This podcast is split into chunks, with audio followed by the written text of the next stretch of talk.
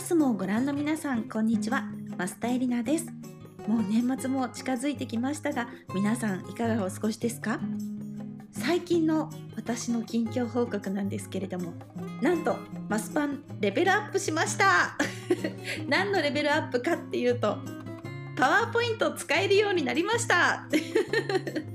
あのですねアナウンサーってパソコン使うことがほとんどなくってもうブログを書くか領収書の生産をするかっていうそれぐらいしかなかったんですけれどもあのちょっと前に講演会をやってもらえませんかというちょっとお話をいただきましてあの今まで大学生相手に授業っていうのはしたことがあったんですけれどもそれが某学校の PTA の保護者の方たちと先生に向けて講演会をしてもらえませんかという内容で。いやでもやったことないしなと思ったんですけれどももしかしたらこれが自分自身のステップアップになるかもしれないということで引き受けてみました。言葉とこの表現コミュニケーションの大切さっていうテーマで講演をしたんですけれどもあの自分自身も本当に言葉についてとかそういったものを見つめ直すいい機会になりましたしあの改めて自分が無意識にやっていたことをこう文章にしてみてることであこうだったんだなって気づかされることもあってすごくいい発見だったんですけれどもパワーポイントでこうスライドを作ってね、やろうと思ったんですけれどももうどうにもこうにもできなくって。であの幼稚園のママ友と初めてこの前ランチをした方がいて習い事がたまたま一緒だったんですけれどもその後にランチをした時にあのパソコンとか使えるって言ったらシステムエンジニアだよ私って言われてえ本当？ちょパワーポイント教えてくれないって言ったらあもちろんいいよっていうことでもうお仕事としてお願いをしてでそのお友達のお母さんと2人でこういうの作りたいんだよねって言っててただ作ってもらうんじゃなくってあの隣にいてもらって自分でこう一からパワーポイント作って次からは自分で作れるようにということでこうパソコン教室のような形で教えてもらいました。その時結構衝撃だったのが私がすぐわからないって値を上げるんですけれどもえどうしたらいいかわかんないって言ったらわからないっていう人はね本当に読んでないんだよって言って答えは絶対どっかに書いてあるからって言って言われてなんかすごいそれがハッとして確かにこう流して読んでわからないって言ってたなって一言一句ちゃんと読もうとしてなかったなと思ってでそれ以来なんか断るごとにあの iPhone15 に最近変えたんですけれどもそれの設定の時とかもそうだし私はわからないんじゃないちゃんと読んでないだけなんだっていうのを こう意識しながらやってみるとあ今までできなかったって思っていたことが実は全部答えは書いてあってできるんだってことが分かってなんかちょっと私この年になって一つ成長したなと感じました。の講演会の方もあの無事終わりましてあのすごく楽しかったのでもしよかったらまた誰かマスパンの講演聞きたいよなんて人がいたら依頼をいただけたら飛んでいきます。さあというわけで年末にお届けする今回のテーマは2023年に買ってよかったものについて今年1年を振り返りつつ私が今年買ってよかったなと思うものを皆さんにご紹介していきたいと思いますそしてコラムの最後ではお家で作れるケチャップライスのいらないオムライスの作り方もご紹介します。ぜひ最後までゆったりと聞いてくださいね。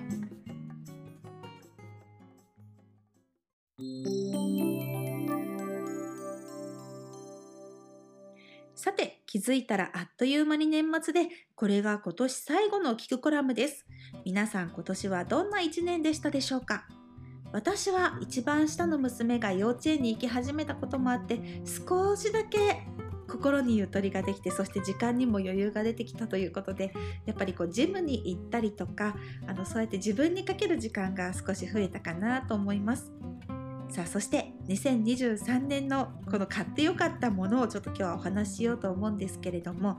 まずねこれがすごく良かったなと思うのが道具屋敷キャンプを始めましたということで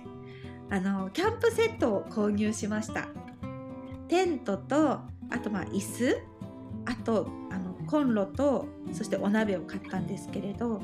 あのコンロが結構こだわりがあってやっぱり炭火とかあと友達も七輪とか使っていてすごく羨ましかったんですけど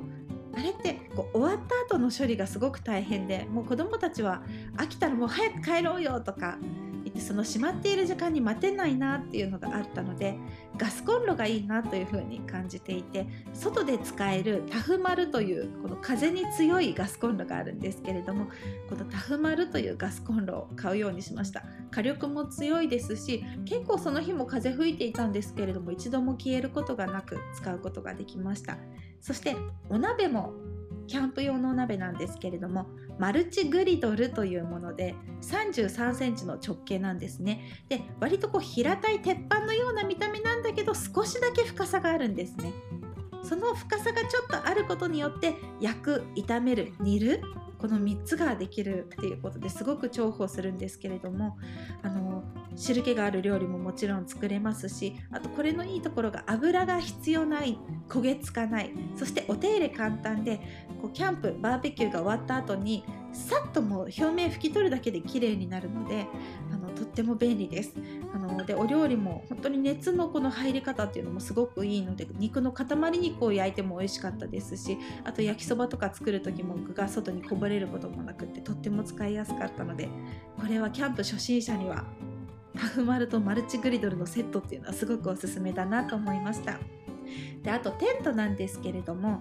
あのキャンプ芸人として有名なバイキングの西村さんがやっている「西村キャンプ場」という番組があの広島のローカル番組でありまして今はね多分東京とか全国でももしかしたら放送されているかもしれないんですけれどもこの番組の大感謝祭というフェスが行われてそのイベントの司会をさせていただいてキャンプサイトを貸し切ってみんな1泊2日でそこでキャンプをしてそこで西村さんと一緒にこういろいろとキャンプのことやったりとかトークショーがあったりっていうイベントで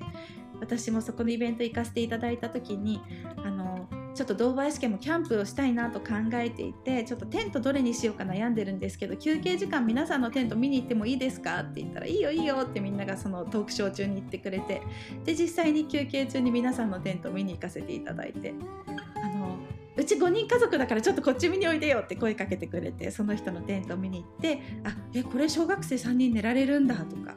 えこれはどうやって畳むんですか?」って言って畳むところ実際に見せてもらったりとか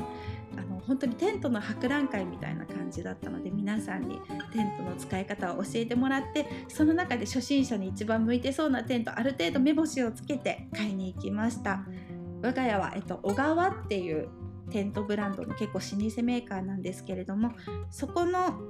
えーとですね、カーサイドロッジという車につけて使うこともできるしあのそのままテントとしても使うことができるというテントを買いました。まだ宿泊はしていなくってあのバーベキューとちょっと日中のこのデイキャンプを楽しんだだけなんですけれどもあの初期投資でお金はかかるんですけれどもここからこのテントそしてこの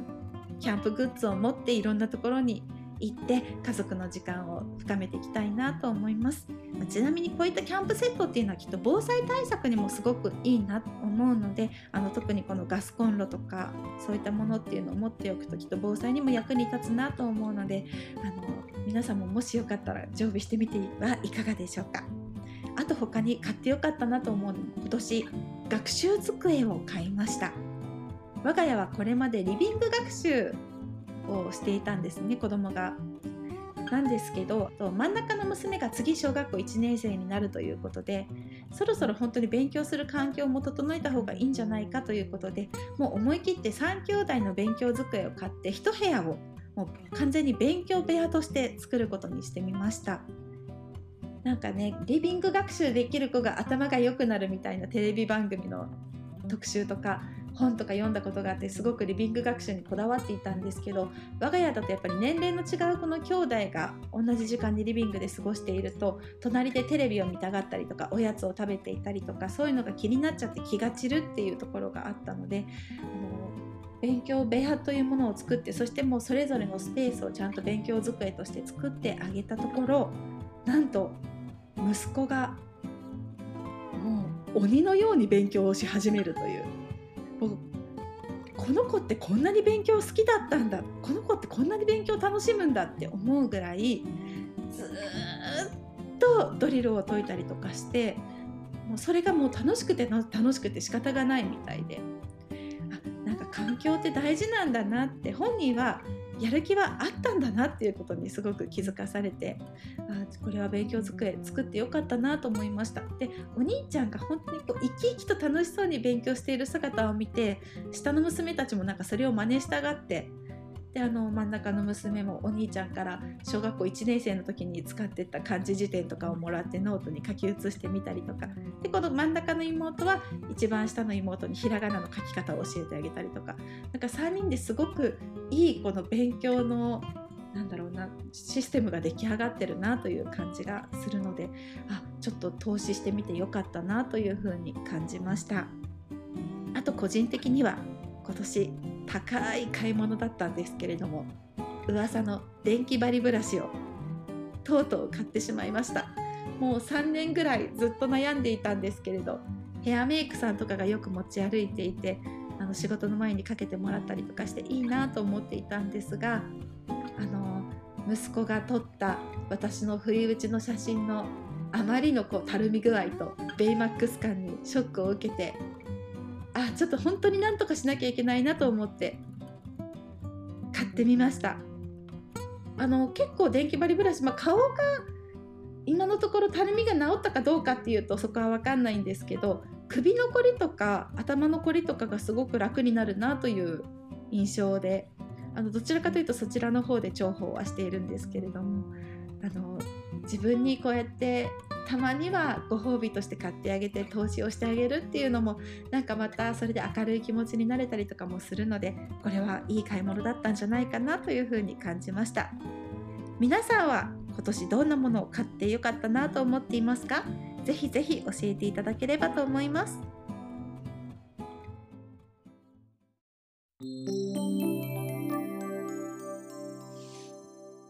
さてこの聞くコラムで毎回ご紹介している我が家のおうちご飯。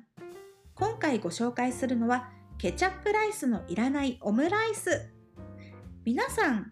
銀座にあるレンガ亭という老舗の洋食屋さんってご存知でしょうか？明治28年創業で元祖のオムライスのお店なんですね。そのお店のオムライスを食べた時に衝撃を受けてでそれ以来私はいつもレンガ亭風のオムライスって呼んで家では出しているメニューなんですけれどもケチャップライスをわざわざ作らないで卵とご飯混ぜた状態で作るオムライスなんです。でそのレンガ風レンガ亭風のオムライスを我が家なりに簡単にしたレシピを今日ご紹介します。まず材料をご紹介します。玉ねぎがこれ1人前の場合なんですけれども玉ねぎが4分の1個。そしてベーコンが12枚そしてバターが小さじ1ぐらい。であとご飯1杯に対して卵が2個。で調味料は塩コショウとケチャップを使います。まずちょっと大きめの耐熱容器に玉ねぎのみじん切りそしてベーコンも細かく切ったものそしてバターを入れます。でラップをかけて電子レンジでま23分玉ねぎが、まあ、これぐらいだったらもう甘いかなって辛みがなくなったかなって思うぐらいまで電子レンジで温めます。そしたらその中にご飯1杯入れます。でさらにその上に卵2個を割って入れます。で塩コショウをかけてもぐるぐるぐるぐるぐるっと混ぜたらもうベースは完成です。でフライパンは結構もう煙が出るぐらい熱く強火で温めておいてそして油を敷いたらもうそこにダダダッとこうその卵の混ぜたご飯を入れて投入したらもうフライパンをこう動かしながら一瞬でこう卵をお箸でこう混ぜ混ぜ混ぜってしてで形成していくというオムライスの形に本当にそこの作業が長くなっていくとどんどんバラバラになっちゃってチャーハンっぽくなっていってしまうのであのちょっとかなりしっとりしている段階で卵を丸めていってオムライスの形にするっていうところがポイントなんですけれどもこれだけであとはケチャップをかけたら完成です。オムライスうちの子供たちも大好きなんですけれど結構私ケチャップライスを作るのがめんどくさいなっていつも感じていてでケチャップライスを1回またどけてでそのフライパンでまた卵を作って卵をそこにのせてとか包んでってすると意外とオムライスもなかなか手間がかかるものだなと思うんですけれどもこれだと本当に卵もご飯も一体型ですしケチャップライスの味はもう最後にケチャップをかけることによって完成するということでとっても簡単なのでぜひ作ってみていただけたらなと思います。であの中に別にインゲンとかそういったものとかコーンとかも一緒に入れていただいても大丈夫ですただあの火がねもうフライパンでかけてる時間は短いので全てこう電子レンジでチンをしてでも材料に熱が入った状態でオムライスにしていただければなと思いますで私はもうオムライスに入りきらなかったものは外に置けばいいと思っているのであのオムライス自体はもうすごくシンプルなものでそしてその横にソーセージとサラダとで朝ごはんとして出したりしています。ちなみになんですけれども玉ねぎを切る気力もないベーコンもないっていう時はご飯と卵と塩コショウだけでもうオムライス作ってケチャップかけるだけでも全然問題なく美味しいです。ぜひぜひ皆さん作ってみてください。さあというわけで作り方はアイスムのページにも掲載しています。皆さんもぜひ試してみてください。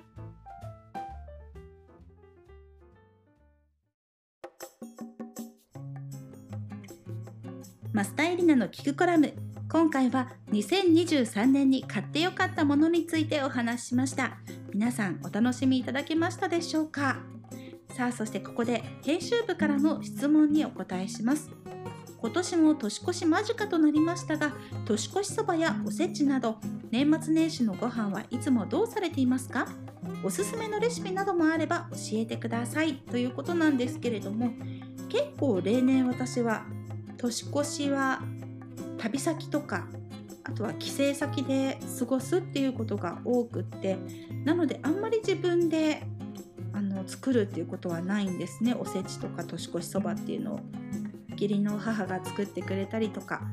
あとはあの東京に里帰りしている時だったらもう買ったおせちとかっていうこともあるんですけれども。